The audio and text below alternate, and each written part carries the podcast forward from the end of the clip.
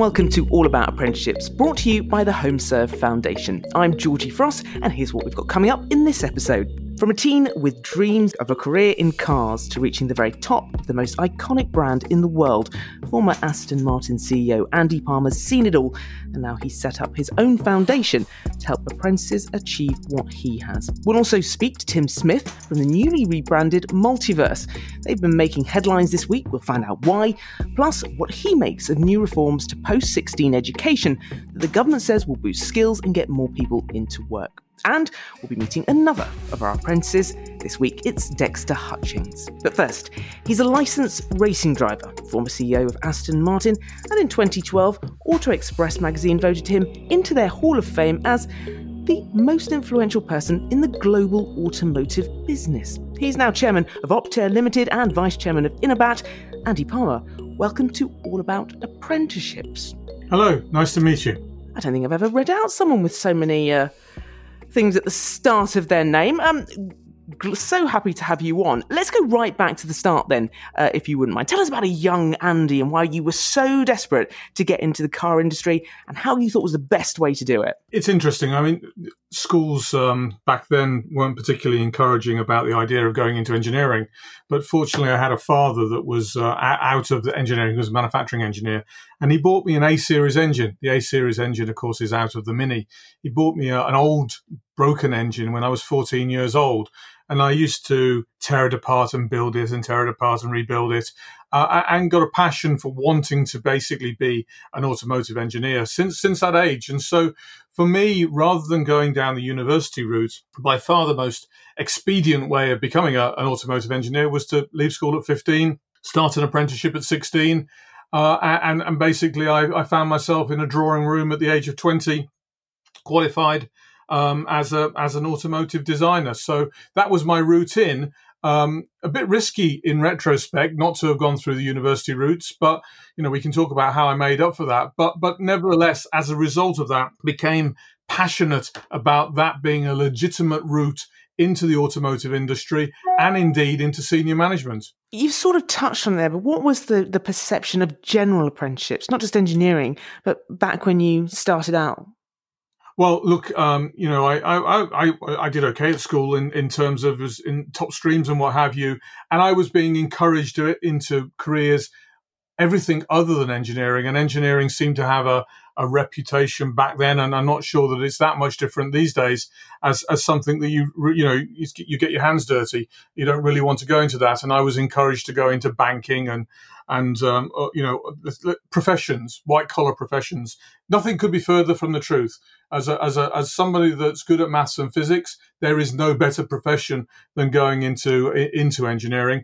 But that wasn't being pushed by the schools at that time. As I say, fortunately, my dad was there to uh, to advise me something different, and, and you know it's it's it's subsequently been a very good career for me and should be a very good career for anybody with a propensity towards STEM. Tell us about your apprenticeship then, specifically. What did you train as? What were you actually doing? What skills did you gain?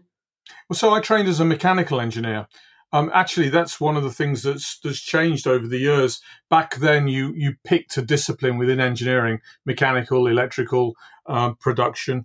These days, even if you're a mechanical engineer, you have to have a really good understanding of electrical and electronics. So the the edges are somewhat blurred these days. Um, but I, I chose to be a mechanical engineer. I went to a company called Automotive Products that uh, used to design clutches and uh, brakes and, and gearboxes and I went on a four year indentured apprentice, the first 18 months on the tools, as it's called, learning how to, how to mill, how to turn, how to fit. So basically learning the, the basic skills of engineering.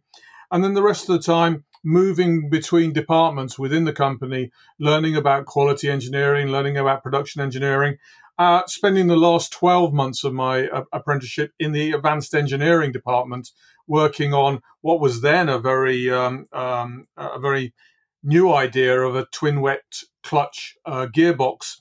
Um, something you see on lots of cars now, but this was if this this was in the area where electronics was still a nascent a nascent um, technology, um, and I, I, ended my term in there. I did three three further years in the advanced engineering, uh, where not only did I gain experience in, in that area and in particular in um, digital electronics, uh, but but also studied for my degree at night school in in management. So I started to catch up on the education side, and it was that experience and that qualification that then allowed me to jump across to Austin Rover. Well, I was going to ask you about um, getting into management because you got your first managerial role at 22, I believe, incredibly young. I assume that was the the plan, but then I think of the 14 year old Andy who was pulling bits apart and you know getting your hands dirty. Well, funny old thing is, um, um, um I can be quite uh, quite focused when I want to be. You know, the 14 year old Andy wanted to be an automotive engineer. The 20 year old Andy um, came out of his apprenticeship in the middle of the turbulent times of Red Robbo and the, the Wildcat strikes and all of the um, industrial uh, relation problems that were going on in the British car industry in in in, in the early 80s. And I looked at it, and I, you know, I was taken along to union meetings, and I looked at it. and I thought, this is crazy. You've got you've got unions that want people to have a job, and you've got management that wants people to work, surely there they may not be 100% in the same direction, but surely we don't have to have all of these industrial issues. And, and the arrogant 20 year old in me said, I can do this better. And I want to be the chief executive of a car company someday to demonstrate that it is possible. So, so, uh, you know, I got to that 20 year old uh, having somewhat fulfilled that ambition of the 14 year old and then set about this um, crazy um, uh, ambition to, to, to try to uh, to rise through management, um, which which for, fortunately, a little bit of luck and an awful lot of hard work, um, I was able to achieve. Some say arrogant, others might say precocious. Either way, congratulations that your twenty-year-old um, had it together. You knew what you wanted, I guess. I, you know, and I, I've seen my, my kids growing up, and, and you know, I, I see them and not not necessarily knowing what they really really wanted to do. Uh, whereas I, since fourteen, I knew exactly what I wanted to do, and and focus, of course, does allow you to go to go to things quicker and get things quicker done done much quicker. So yes, all of those things, arrogant, most definitely. Um, you you, uh, you you you learn to be a little bit more meek as you grow up um, and you learn about empathy and things. But back back then, I I I thought I could do it better. I want to ask about the that you went for education to do management. Was it that you just didn't think that what you were learning during your apprenticeship was offering that level of education that you required to do that? For, for management side, no. I mean, the engineering, the engineering, uh, what was called an HNC in those days, that that allowed me to to discharge my duties as a, as a draftsman for sure, uh, but it didn't equip me for management. Uh, and I was a great believer that that you know I, I needed I needed the what, what ultimately turned out into into three three years of of hard work at night school and weekends. I needed that to to to bring up the education to, to a basic level for management, and I needed that to get my foot in in the door for essentially that first that first management job. Um, so so no, I, I look um, throughout my career since um, I've done a lot of academic uh, stuff at, at, at, sort of weekends, evenings, partial release. I, I did um I did a both in engineering. I did a master's degree and a PhD in engineering, and I did an MBA in, in management. So I'm a great believer in, in bringing together both practical and academic. It makes you better. It makes you think. It it it's a, it makes you a better person for sure. I'm feeling enormously inadequate right now. But um, uh, the skills you learned uh, as an apprentice, apprentice. Let's talk about those as opposed to the hmm. ones you learned when you went to do sort of further education. I imagine they equipped you very well and very, have been very useful as your career progressed. What do you think those skills were? Um, the most important really has um, not, not so much to do with the engineering skills, it's the people skills coming up from the very bottom of a company uh, as the as the young apprentice doing you know everything. Um, you learn you learn to get things done through people. You learn about empathy. You learn about delegation, but you also learn about how things are really, really done. And as you grow up, in simple terms, you know where the you know where the bodies are buried. You you know the questions to ask. You know the things that are causing problems. So because you've done them and you've lived it and you've been there. So and it also gives you a lot more rapport with with when you're talking to people because they also know that you've done it. So I, I think the, engine, the, the the apprenticeship in its simple term and the thing that's stayed with me hopefully right through my career is is an ability to get on with people and, ask the right questions. Now, obviously, on a, on a on a technical side, it also taught me to to you know my, my basic engineering skills. Um, but I, I use less of those those these days than I do the people skills. Well, I want to talk about your time in Aston Martin in 2014. You joined the sort of challenges that you faced and the role that you see you saw apprentices playing in achieving those goals for Aston Martin. Well, in, in, in 2014, Aston was all but bankrupt. Um, it was it was basically facing a breach of its covenants, and um, I had three months to get us through that. So so I did. Clearly, the company is still there, um, and we we we took we took a, a, company that was you know valued when the Italians bought it at at 420 million pounds. Um, uh, eventually to 4.4 billion. There's two things happening there actually. One, one is that uh, you're sort of doing the stuff to to save the company, mm-hmm. um, and the second is that you're building for the future, and and things like uh, deciding to put a new plant in Wales, uh, moving towards the first SUV, and employing the next generation of managers through the apprentices. Uh, and we went from basically employing almost no apprentices to getting up up to close to 100 a year. Um, that was all about the long term, uh, put in, place those things that would allow uh, Aston to thrive way beyond my stewardship of the company. And, and I think those things were, were, were, important. And I know for a fact that some of those, some of those apprentices uh, that have come through that system, and you know, both at the introduction and through the end of it, and are now working in, in, in proper jobs inside inside Aston and other companies are doing really well as a result of a, a really professional apprenticeship program that Aston put together. Tell me a little bit more then about some of not just necessarily Aston, but some of the apprentices that you've employed during your career, the sort of skills they typically came away with, and what made them so good in your eyes. Well, I've always, uh, I mean, obviously, I have a soft spot for um, the apprenticeship, so I've always spent a lot of time with um, with all of the apprentices, and hopefully given them access to me.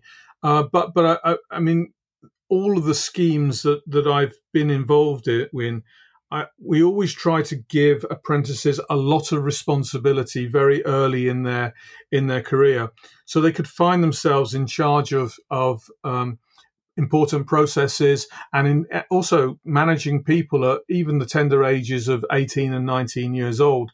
So so basically, you allow people to fail in a in a safe environment and learn from it. And, and it's really important that you do that at a very early age.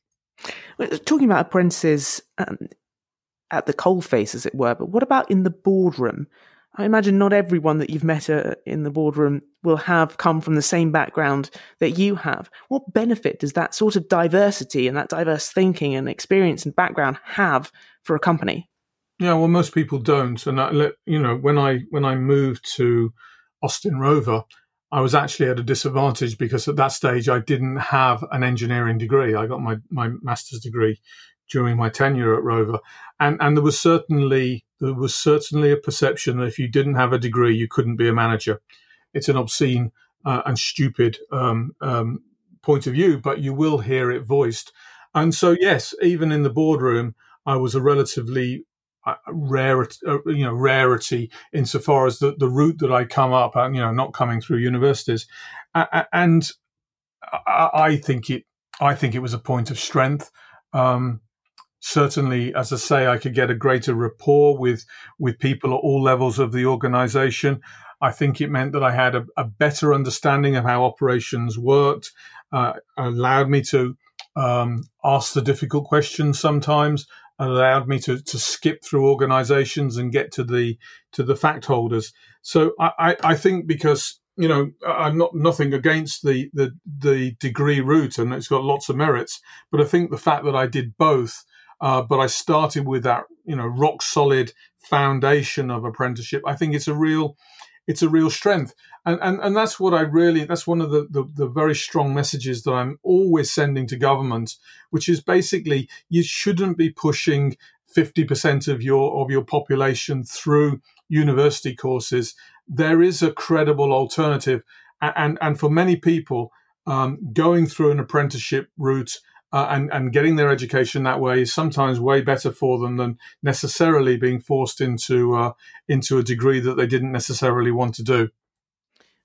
Is this why you launched the Palmer Foundation in 2018? Tell, tell us about that. What, what did you want to achieve? Engineering gave me, um, you know, it gave me a good life. It gave me a, a great career, and um, and I'm, I'm ever grateful for it.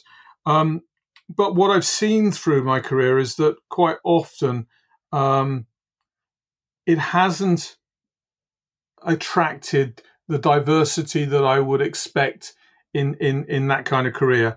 Uh, it was quite difficult to find um, ethnic minorities in in many of those apprenticeships. It's quite difficult to find female engineers coming through that route. In particular, what I'd observed over time was that many of the apprenticeships, whilst not coming necessarily from a rich background, weren't coming from a poor a poor background, if I can express it like that. And what I was seeing was that some some talent in you know particularly in in in, in people from coming from difficult backgrounds, um, we were losing that talent at around the age of fourteen uh, because they were being dragged off into other things. Sometimes sometimes gangs, sometimes having to go and do uh, other things for the families. Um, and so what I wanted to do was to try to find a way of getting to, at these kids that have a difficult background and and cultivating them from the age of sort of 14 teaching them why it's important that they wear a tie to an interview that they write a good cv that they understand how the interview process would go. Um, understanding the importance of studying their maths and physics and the idea is that I deal, I sort of deal with these guys, act as a steward for these for these kids up until the age of sixteen, and then find them an apprenticeship. And then for the first two years of the apprenticeship, I pay them. And, and the reason for that is that I can then go to all of the contacts that I have in the industry, and I can say to them, "Look, look, you're you're taking on 100 apprentices this year. Take on 101. Mm-hmm. Take on 101, and I'll pay for the extra one. It won't cost you a thing." And at the end of the two years, we can decide whether we then send them to uh, to university um, through Coventry University, or whether you finish off the apprenticeship with them. But the go- the goal is that these kids that have come from this disadvantaged background at the age of 21 years old will have no disadvantage career wise compared to the kid that's come through Eton and Oxford. That's the goal. Do you have any early success stories? We're, we're, we're just taking our first sets of uh, of people coming through. So where, where, the success stories exist is is is uh, apprentices that I've dealt with over the over the first, over the last few years that are acting as like ambassadors for me, and they're helping those those fourteen year olds. So we're feeding the system at the moment, and um, I'm hoping that we'll be placing our first apprentice uh, this coming September, COVID willing. Do, yeah, absolutely. Do keep us up to date with that. Can you just tell us what sort of work you're doing at the moment? I'm I'm doing anything that's really associated with net zero carbon. So mm-hmm. in my days at, um, at, at, at Nissan, I was kind of the, the creator of the Nissan Leaf, and that was all about zero emissions from the tailpipe. And so, sort of 15 years on, I, I, really wanted to reinvent that position, but rather than zero emissions at the tailpipe, to be net zero carbon. And so I'm doing work in that arena, but the most obvious one is is taking uh, Optare buses. Optare is a company in Leeds, uh, taking their buses and uh, creating a company from that, which is called Switch Mobility Limited. And, and Switch is 100% EV, but more interesting than that is also 100% net zero carbon. Um, and, and that company uh, basically is, is, is looking at, uh, at, a, at a whole plethora of countries and, and latching onto the back of this this this drive towards uh, zero carbon. That's one of the roles. The other role, other key role, is being a vice chairman of a company called Inobat. Uh, is a startup company in Slovakia um, that is uh, basically um, forging its way forward to, to make uh, batteries for for for motor transportation. What's interesting is, is is using its own intellectual property rather than licensing it from Eastern company, you know, uh, East Asian companies. So it's a it's a real startup. It's really interesting, uh, and it's already got its first first uh, orders. So really really exciting. Uh, and and a few other things that I can't talk about, but they're all they're all in that space of, of net zero carbon. You're forcing us to get you back in, aren't you? Uh, the zero carbon is that is that the future then? And why I bring this back to uh, apprentices is because we've obviously had Boris Johnson and his green ambitions, uh, and I guess how much of a role can that pay, play in the restarting of the economy um, post coronavirus, but also tying into the zero carbon and the future of automotive industry? I, I, hope it's a big play because, you know, for example, if you really, really want to stop damaging the earth, um, one of the quickest way you can do that in automotive is to is to get rid of the uh, diesel buses and the diesel taxis. Uh, they're a relatively small fleet, but they have a, a, um, a, big impact on the on the air quality. So, moving, investing in in in you know battery buses is is a way forward. As you go through time, you know it's going to be engineers that are going to find the solutions to to to saving the planet and you know, if the UK wants to be a part of that, then it needs to continue to uh, train uh, the youngsters with those skills. And, and there is, you know, there is a, an advertisement for engineering. There is no better way to help the planet really than than to to bring your maths and physics talent and discharge it through an engineering career. I, I know what you're going to say uh, if anyone's thinking about doing an apprenticeship, but um, given your experience, what would you say to that person, particularly if it's in engineering? I'd say hold hold it up and compare it to the traditional route of going to university. It may be for you that going to the university is the is the right way of, of going. Or it could be that you're more practically minded and you'd prefer to do an apprenticeship. What I'd say is they both have they both have merit and, and you should consider both in, in, in your in your thinking. Um, but both will also take you to that end goal of being a whether it's a mechanical engineer, an electronic engineer, a software engineer, a production engineer. But the world is short of engineers, and you know when the world is short, that generally means that you're going to have a well-paid career going forward.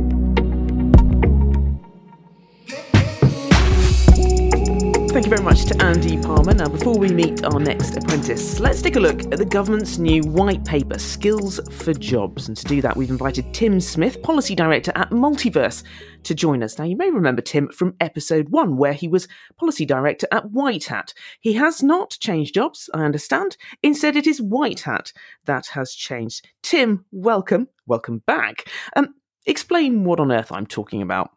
Well, it's great to be back on the show, Georgie. So thank you for having me.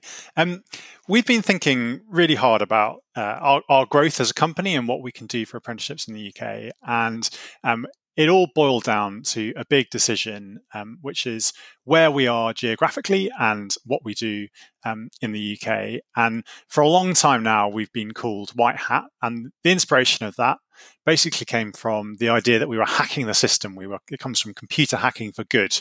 Um, and we decided that we've been going for about four years and we actually, we managed to triple in size uh, in 2020. Um, and we needed to think about what came next. And we ultimately decided that hacking the system wasn't really good enough for the ambitions that we had as a company. And actually, we need to think about how we built a new one. So we have decided on the name Multiverse, which we love because what it really captures is that this idea that there are multiple worlds out there. You can create your own possibilities because somewhere else in the world it's already happening. That's the that's the inspiration behind the multiverse theory. Um, mm-hmm. And what it what it encapsulates is this idea that there is limitless potential, limitless opportunity, and ultimately that's what we try to provide for our apprentices, and what we think ultimately apprenticeships can be for people in the UK. I was going to ask because you know, the nub of this isn't in a name, I suppose. I mean, it's fantastic as well that you're growing incredibly fast, but is what will this do? How will this benefit the apprentices that you actually work with? Yeah, so the name change comes along two other bits of news that we've had as an organization. The first is that we've completed a set of fundraising. Now, because we're a startup, we are backed by venture capitalists who are investing in us to try and build this new system for apprenticeships. And we closed a, a Series B funding round, which is essentially the kind of third funding round you have as a startup, um, which at $44 million is the largest amount ever invested in a UK edtech company. Um, and not only that, but we've also taken the decision to expand into the US.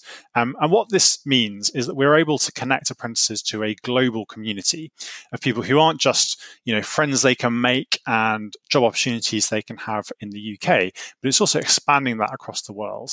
Um, and if we if we go back to the core of what we're trying to do as a company, it is turn apprenticeships into an outstanding alternative to university and corporate training. And really, that global reach, um, that ability to invest in a service uh, and a type of education that genuinely rivals and exceeds what university can do, that's the opportunity at the heart of the announcements that we made last week. We're going to talk about the government skills for job white paper in a second, but where do you fit in to the apprentice picture? If we're going to talk about the government, where are you at? So, as a company, Multiverse is a training provider. Um, and what this means is that uh, if you are an employee who's going on an apprenticeship or somebody just starting out who's starting out on an apprenticeship, you work with an employer. Um, so they pay you your wage. You go, you turn up, and that's where you you do your job, or you log on, and that's that's the work you do. And then your training provider, which is where we sit, the organization that provide you with the training. They, they, they teach you the skills you need, and they have a curriculum uh, which sets out what you need to learn, and they provide coaches. Uh, and what we we try to do is we try to attract the very best ex industry people in to provide that coaching to apprentices in the workplace. Great. Well, let's talk about that um, government skills for job white paper then. So they say it will revolutionise post 16 education, reshape the training landscape, and help the nation build back better. So, what are the main headlines from that? And, well, will it? Uh, it's a great thought, and there's there's kind of two ways of looking at it. There's the the world of the wonks who spend all day studying further education policy, uh, and they will take one different view. And then uh, there's another set of people who are who are those probably who will benefit from a better system of further education. Um, who'll take another one, and I, I want to sit with the latter camp and the big picture about what this will mean. I mean, broadly, um, there are a couple of headlines that I'd I'd draw out. Um, the first is actually the lack of a clear headline around funding. Um, and for a long time, people in the sector thought this might be a moment for uh, a big funding package that would allow colleges and providers to look over the next three years and think this is where the money's going to come from, and this is what we can plan towards. Now, that isn't going to happen. Uh, this well, it wasn't going to happen last week, um, and it looks like it's probably not going to happen in the next couple of months. And you can kind of understand the government rationale for that, which is we're in a time of crisis and it's very hard to plan for the next three months, let alone the next three years. What they've gone for instead is a paper that has a series of incremental measures, what you call uh, a large group of very common sense policies um, about how the system can be reshaped. I think the first thing to draw out is it puts employers right at the center of the education system. And they want to get more input from employers for designing technical qualifications. Um, what this means in practice is that if you're doing an FE qualification, you're learning skills that are directly relevant for the jobs that you've got to do. It's not a curriculum that's just there because it's existed for decades. It's something that is up to date with the people who might actually give you a job. That feels like a really positive step in the right direction. The second thing I pull out is that the only way is local. Um, and what a lot of effort included in this paper goes towards is making sure that local businesses and local colleges are working together hand in glove. So if you're leaving the school system or wondering what to retrain, you can go uh, to a local skills improvement plan organization and they will help identify where the skills gaps in your local area so that you can do a qualification that actually gets you into a job. Is there anything in it, or should we talk about anything that's not in it that should have gone in it? One of the things to pull out is the the the, role of SMEs, uh, so small and medium sized businesses. They're the organisations that ultimately create very large numbers of apprenticeships. Um, one of the facts that is included in there is that since the levy was introduced, the number of apprenticeships in large organizations has gone up by 7%, but in small businesses, it's gone down by about 40%. Um, and that that has been a really big challenge, and it's one of the reasons why the number of apprenticeships in the UK is actually pretty scarce. Um, and the, I think if you look through the, the sum of what's in the paper, there's perhaps less targeted at what small businesses actually need to create more apprenticeships. Don't get me wrong, there are a couple of policies in there which are important and will make a bit of a difference. So, making it easier for large firms to use their unspent apprenticeship levy, for example, to transfer it to small businesses. But what you don't see in here are any kind of big bang measures that will help small businesses create large numbers of apprenticeships at scale. And I think that's one of the things that will be on the government's agenda and one of the things that's probably still on their to-do list at the end of this mm. at the end of this process. Well, like you said, you know, we are in the middle of a, a global pandemic. There are lots of competing interests, if we put it that way, for the government at the moment. You cheered, though, I guess, by the the emphasis on revolutionizing post 16 education and the, the role that this will play in helping us get back to business. Absolutely. You know, I think one of the things that's really important when we look at further education is that actually cultural attitudes are hugely important. Um, it matters if school leaders think we should be widening the knowledge that our, our, our pupils have about um, uh, the, the, the, role of apprenticeships and non university routes. It really matters that companies know that actually a way to hire super talented, driven individuals isn't necessarily by just going, oh, we'll have another grad scheme and expand that a bit. It's by genuinely looking beyond and looking at who gets opportunity, uh, who gets access to the opportunities that great careers can provide. Um, and one of the things that is really, you know, comes through brilliantly uh, through this white paper is actually the, the, kind of level of ambition that um, leaders and politicians have. Um, you know, they talk brilliantly about uh, the level of ambition for, for, for, leveling the playing field between university and technical routes. And actually, one, one policy I would draw out, which is really positive, is um, the way they talk about strengthening uh, the level of education provided to people at school um, about their career options. Um, there's this there's this bit of policy called the Baker Clause, which mandates that, that schools have to teach uh, young people about apprenticeship options and about non-university routes, and they will be looking at strengthening this um, in the weeks and months to come. Well, there is a great quote that sort of makes me think of what you've just said there. You know, it says in here, we want to put an end to the illusion that a degree is the only route to success and a good job, and that further and technical education is a second class option. The worrying thing is, we've sort of heard this before, haven't we? And what is different this time? Yeah, I think first off, the, the, the scale of the crisis that we face at the moment is is bigger. Um, you know, if you look at what's happened in the last year, uh, companies have have generally um, had less resource around to hire new people, so they've had to look at um, uh, what the, actually the best way is to keep their existing employees engaged um, and trained in the right areas. And at the same time, there's been this kind of massive uh, shift as everyone starts working from home, um, and every company has to adjust to the reality of uh, existing in a digital world. Um, that's created massive skills gaps. Uh, you know, the, the, fastest growing apprenticeships at the moment are all in, in digital and tech areas where companies need skilled individuals to, to kind of make a success of working from home and, and, and riding that wave of digital transformation. And whenever you get a kind of big moment of crisis, a big, a big moment of change, um, it's an opportunity to reset things. Um, and I think that's, uh, you know, that's, that, that's a moment that we can be excited about. I think, you know, one other thing which just speaks from from our experience at Multiverse is that you know, there are attitudes changing you know across the the corporate sector, and actually many companies are the kind of biggest champions of, of making this shift.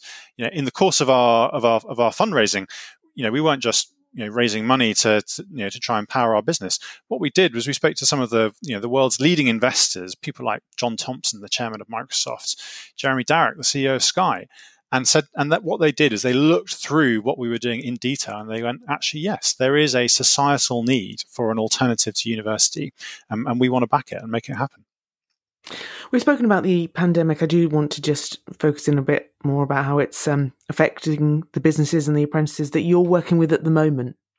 Yeah, well, it's you know it's something we take very seriously. Our obligations are first and foremost to our own employees and also to our apprentices. Um, I think uh, you know what we've done to try and to try and bridge the gap and make sure that educations aren't interrupters is we've first off we've we've doubled down on mental health, which I think is um, you know something as a society we need to take increasingly seriously. So uh, we've been looking at ways that we can provide bespoke services to apprentices so they um, have resources they need if they ever find themselves in moments of difficulty.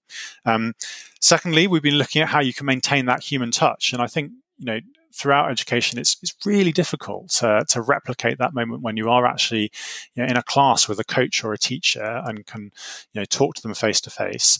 Um, and what we've what we've done is made sure that you've we've maximized the amount of time that apprentices have one on one with their coaches, so they can carry on having those those conversations with people. Um, and then I think the third thing that's that's been a kind of big a big development that we've had to do um, to try and improve the apprentice experience is around data, um, and we've really made sure that we are we are collecting and using all the data we can access uh, for apprentices and the experiences they are they are having. So not just working out who's logged in to every session and class, but measuring how people are doing on their on their 20% off the job requirement, um, using that data to spot people before they get into trouble, um, and then being able to act on it by by, by having one-to-one conversations with them. Tim Smith from Multiverse, thank you so much for joining us again. Thanks for having me. Now, each week on the podcast, we check in with one of our group of five apprentices. They're from all different backgrounds and they're training in very different sectors. So, this week is the turn of Dexter Hutchings. And a very warm welcome. Dexter, what is your apprenticeship and why did you decide to do it? Yeah, hi Georgie. So, as you said, I'm Dexter and I am a digital marketing apprentice. Um, so, I work for an education charity and I kind of chose this route because I went to sixth form and I just really wasn't enjoying it. Um, so I, I, kind of stepped back and thought, what do I want to do? Um, and I'd worked from the age of 14 um, and had kind of always re- like really enjoyed it. And having not enjoyed sixth form, I interviewed at this education charity that was trying to change education to kind of suit people like me. Mm-hmm. Um, and it was just kind of a match made in heaven. So, what does your um, average day look like? What does heaven look like, Dexter? For me, it's all things digital. So, at the moment, I'm redesigning our website, which is a great project to be working on. So I've actually been working on that for about a year now. Um, so I work in a comms team of two. Um, so obviously I get to kind of try out a lot of different things that you may not get in a larger organization. So I kind of run the social media accounts, look after the website, uh, get to do some PR as well. So it's really kind of broad what I get to do actually. What do your mates who are taking perhaps a more traditional path making of what you're doing? So most of my friends actually took apprenticeships as well. So um, a few of them have now gone into to different jobs and so on. But yeah, I've had a couple that worked at banks um, in construction, but most of them actually did go through the kind of apprenticeship route with me. Um, those that went down the university route have just finished, and obviously most of them are now struggling to to find jobs with the current situation. So um, those that have done apprenticeships have kind of fared off better than the ones that went to university at the moment. Are you ever worried that you're making a decision young that will take you down one specific path, sort of digital? Or do you think the skills that you're learning are, are actually quite broad that even if you realize this isn't for you after your apprenticeship, then it will take you down other avenues? Oh, no, 100%. I think for me, I've learned so much that I just couldn't have learned at university. So, uh, kind of business skills, just more personal skills, um, confidence, uh, how to promote like myself as a person, how to talk to people that I would have never spoken to if I had gone to university. Um, I think that it's put me in a position now where realistically I have the skill sets to do anything I want to do. And I've also got the mindset that I know that I'm capable of it, which I think mm. to me is the most important thing. I was going to say, do you think there's a level? I mean, this is obviously just your experience, a level of maturity perhaps that you're getting through this route that maybe you wouldn't have done had you gone a more traditional path? Oh, definitely. Yeah, I think when I joined, I was probably I was I was 17 when I joined, so I was quite immature, um, and it was kind of a, a, shock to the system when I was told that I had to actually grow up and kind of be serious every single day, um, apart from the weekends, of course. Um, so yeah, I think you do have to kind of mature, but at the same time, um, you're learning so much that it's kind of just you're focused on that, and you don't really see it. Mm. I want to ask how your apprenticeships those been affected by the pandemic so far, particularly the impact of this uh, latest lockdown? Obviously, I'm working from home, but I'm I'm really lucky that I'm in an organisation where we can continue to work. So uh, for me personally, it's not affected me too much. Obviously, working in a digital role as well um, within the organisation, I'm probably the least affected because everything can be done online. Um, but I know that a lot of apprentices obviously are struggling. A lot of being kind of let out of roles, but I think overall, uh, for me personally, I've been really lucky with kind of working where I am that I can still continue. Yeah, you are in an industry that's obviously perhaps l- less affected by by the pandemic. But in terms of being an apprentice, you expect a certain level of support from your from your training provider. This is education as well. So, I mean, are you getting that support? What, what are they providing? What are they doing uh, to mitigate the the impact that this might have on you? Yeah, so I think I'm at London South Bank University, so obviously they're a huge organisation in terms of training providers. Um, so obviously they've got loads of support in place for kind of mental health and like general well-being. Um, I think the the kind of jump to online learning has been a challenge for everyone. I think so. Um, I'm sure I'm not alone in saying that kind of trying to concentrate on seven hours of lectures a day can be quite hard. Um, and I think that's probably been a massive challenge for most apprentices who are kind of doing the online learning side of things now. Mm. If someone's listening to this and thinking, you know, maybe I should do an apprenticeship, what would you say to them? Oh, do it. I think for, for me, it's changed my life massively. Um, and I think that whoever you are, it can change your life. So, I mean, I was really struggling with sixth form. So for me, it was that kind of second chance. But I think it's, it's not just a second chance nowadays. I think apprenticeships are for anyone. Um, and there's so many different careers that you can go into for an apprenticeship that I'd say just grab it, do it. If there's something that you want to do um, and there's an apprenticeship in that kind of field, then definitely go for it. Mm, you're working in education you know, at a charity that wants to mess it up basically in a good way in a way that that you understand it that you perhaps didn't when you were at sixth form you know as a young person who's gone through the struggling at sixth form and where is where are they going wrong currently we've got a, a government white paper that's just being published at the moment don't worry i'm not going to ask you all about that um, but where do you think some of the obvious things that are going wrong that would have helped you a bit more in that situation yeah, definitely. So I think at the moment it's kind of the, the pressure to go to university is huge. So I think that needs changing straight away. So uh, schools can definitely be promoting the apprenticeship route more. Um, but I think in general, education needs to be more employer focused and kind of linked to the real world. So I think so many times you're sat in a maths lesson and you're thinking, when am I ever going to need this skill? Um, and it could be that it's actually really important to the career that you're going to end up having, but because we don't use it in a real world situation, it's quite hard to see how that's relevant. Um, so I think if we kind of linked lessons to, to real life, then it could definitely be more impactful um, and people would understand it better. Um, and then after that, it's obviously just making sure that young people are aware of the different kind of routes that they can take um, and just getting rid of the stigma that apprenticeships aren't as valid as university. Thank you so much, Dexter as I said, we will be checking in on all five of our apprentices during this series. Wish you all the very best. Thank you also to Andy Palmer and Tim Smith, and to you, of course, for listening to this episode of All About Apprenticeships.